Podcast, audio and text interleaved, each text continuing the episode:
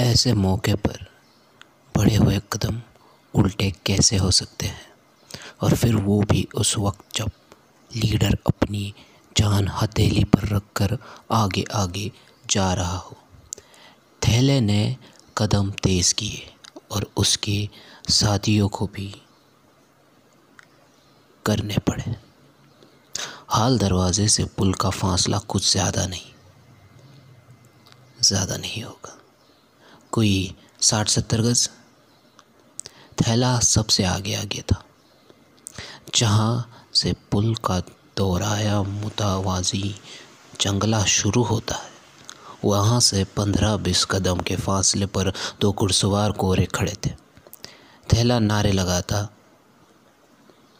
جب بنگلے کے کاغذ کے پاس پہنچا تو فائر ہوا۔ میں سمجھا کہ وہ گر پڑا، لیکن دیکھا کہ وہ اسی طرح زندہ آگے بڑھ رہا ہے۔ اس کے باقی ساتھی ڈر کر بھاگ گئے۔ مڑ کر اس نے پیچھے دیکھا اور چلایا، بھاگو بھاگو نہیں بھاگو نہیں، آؤ۔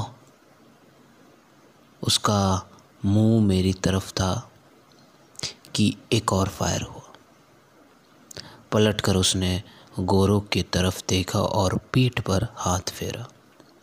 بھائی جان، نظر تو مجھے کچھ نہیں آ رہا ہے، مگر میں نے دیکھا کہ اس کی سفید بوسکی کی قمیض پر لال لال دھبے تھے۔ وہ اور تیزی سے بڑھا، جیسے زخمی شیر ایک اور فائر ہوا۔ وہ لڑکھڑایا، مگر ایک دم مضبوط کر کے وہ گھڑ سوار گورے پر لپکا اور ایک نہ جانے کیا ہوا۔ گھوڑے کی پیٹھ خالی تھی گورا زمین پر تھا اور تھیلا اس کے اوپر۔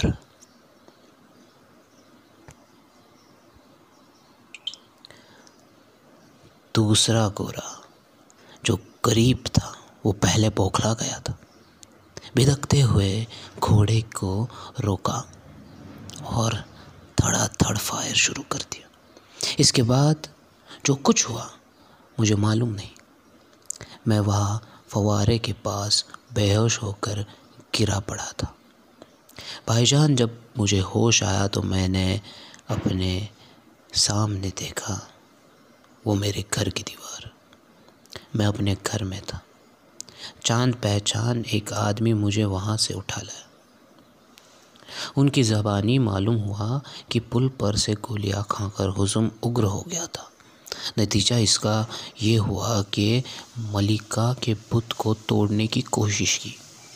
ٹاؤن ہال اور تینوں بینکوں کو آگ لگائی اور پانچ یہاں یورپین مارے گئے۔ خوب لوٹ مچی تھی۔ لوٹ کھسوٹ کے انگریز آفیسر کو اتنا خیال نہیں تھا۔ پانچ یا چھ یوروپین ہلاک ہوئے تھے۔ اس کا بدلہ لینے کے لیے جالیاں والا باغ کا خونی حادثہ ہو۔ جالیہ والا باغ کا خونی حادثہ۔ اسی کا بدلہ لینے کے لیے ہوا تھا۔ ڈپٹی کمشنر بہادر نے شہر کے بریگیڈیئر جنرل ڈاور کے سپرد کر دی۔ چنانچہ جنرل صاحب نے بارہ اپریل کو فوجیوں کے ساتھ شہر کے مختلف بازاروں میں مارچ کیا۔ اور درجنوں بے گناہ آدمی گرفتار کیے۔ تیرہ کو جلیاں والا باغ میں جلسہ ہوا۔ قریب قریب پچیس ہزار کا مجمع تھا۔ شام کے قریب جنرل ڈاور مسلح کورو اور سیکھوں کے ساتھ وہاں پہنچا اور نہتے آدمیوں پر گولیوں کی بارش شروع کر دی۔ اس وقت تو کسی کا کوئی ٹھکانا نہیں۔ کسی کو اس کا ٹھیک ٹھیک اندازہ نہیں تھا کہ کتنے آدمی مارے گئے ہیں۔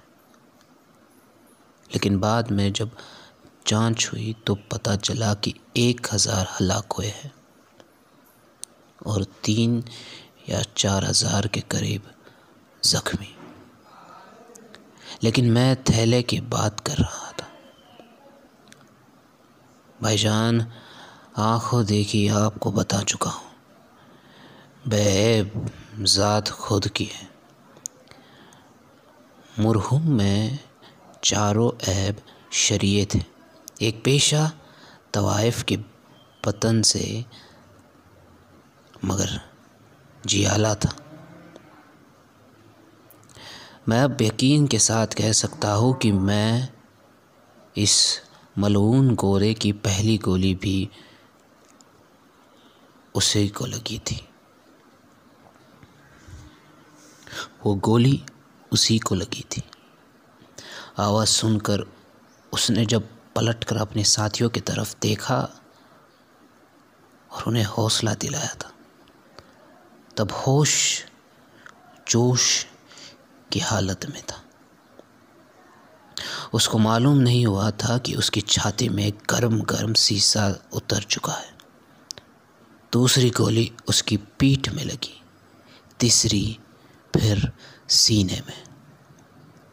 میں نے دیکھا نہیں، پر سنا ہے جب تھیلے کی لاش گوروں سے جدا ہوئی تو اس کے دونوں ہاتھ اس کی گردن میں اس بری طرح سے پے وقت تھے۔ کہ الوداع ہی نہیں ہوتے تھے۔ گورا تب جہنم میں جا چکا تھا۔ دوسری روز جب تھیلا کی لاش کفن دفن کے لیے اس کے گھر والوں سے سپرد کی گئی تو اس کی بدن گولیوں سے چھلنی ہو چکا تھا۔ اس کے بدن میں پچیس سے زیادہ گولیاں نکلی دوسرے گورے نے اپنی پوری پستول ہی اس کے خالی کر دی تھی۔ میرا خیال ہے اس وقت مرحوم کی روح افس انصری پر کر چکی تھی۔ اس شیطان کے بچے نے صرف اس سے مردہ جسم پر چاند ماری کی تھی۔ کہتے ہیں کہ جب تھیلا کی لاش محلے میں پہنچی تو کو حرام مچ گیا۔ اپنی برادری میں وہ اتنا مقبول نہیں تھا، لیکن اس کا کیما کیما لاش دیکھ کر جب سب دھڑ سے الگ ہو گئے، سب دھاڑے مار مار کر رونے لگے۔ اس کی بہت شمشاد اور الماس تو بے ہوش ہو گئی۔ جب جنازہ اٹھا تو ان دونوں نے ایسے بن کیے کہ سننے والے لہو کے آنسو روتے رہے۔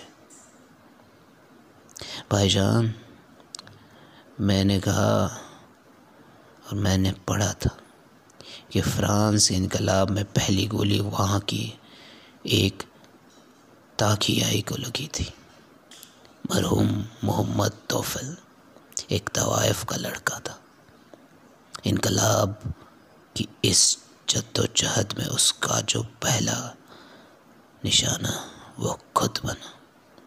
جو پہلی گولی لگی تھی، دسویں تھی یا پچیسویں، اس کے متعلق کسی نے بھی تحقیقات نہیں کی۔ شاید اسی لیے کہ سوسائٹی میں اس غریب کا کوئی رتبہ نہیں تھا۔ میں تو سمجھتا ہوں کہ پنجاب کے اس خونی غسل میں نہانے والے کی فرست میں تھیلا کنجر کے نام اور نشان تک بھی نہیں ہوگا۔ اور یہ بھی کوئی پتہ نہیں کہ ایسا کوئی فرشتہ تیار بھی ہوئی تھی۔ ایسی کوئی فہرست موجود بھی تھی۔ سخت ہنگامی دن تھے۔ فوجی حکومت کا دورہ دور تھا۔ وہ دیو، جسے مارشل لا کہتے تھے، شہر کے گلی گلی کوچے کوچیوں میں ڈرکاتا پھرتا تھا۔ بہت افراتفری کے عالم میں اس غریب کو جلدی جلدی یوں دفن کیا گیا کہ جیسے اس کی موت سوگوار عزیزوں کا ایک سنگین جرم تھے۔ جس کے نشانات وہ مٹا دینا چاہتے تھے۔ بس بھائی جان، تھیلا مر گیا۔ تھیلا دفنا دیا گیا۔ اور اور یہ کہہ کر میرے ہم سفر پہلی مرتبہ کچھ کہتے کہتے رک اور خاموش ہو گیا۔ ٹرین دندناتی ہوئی جا رہی تھی۔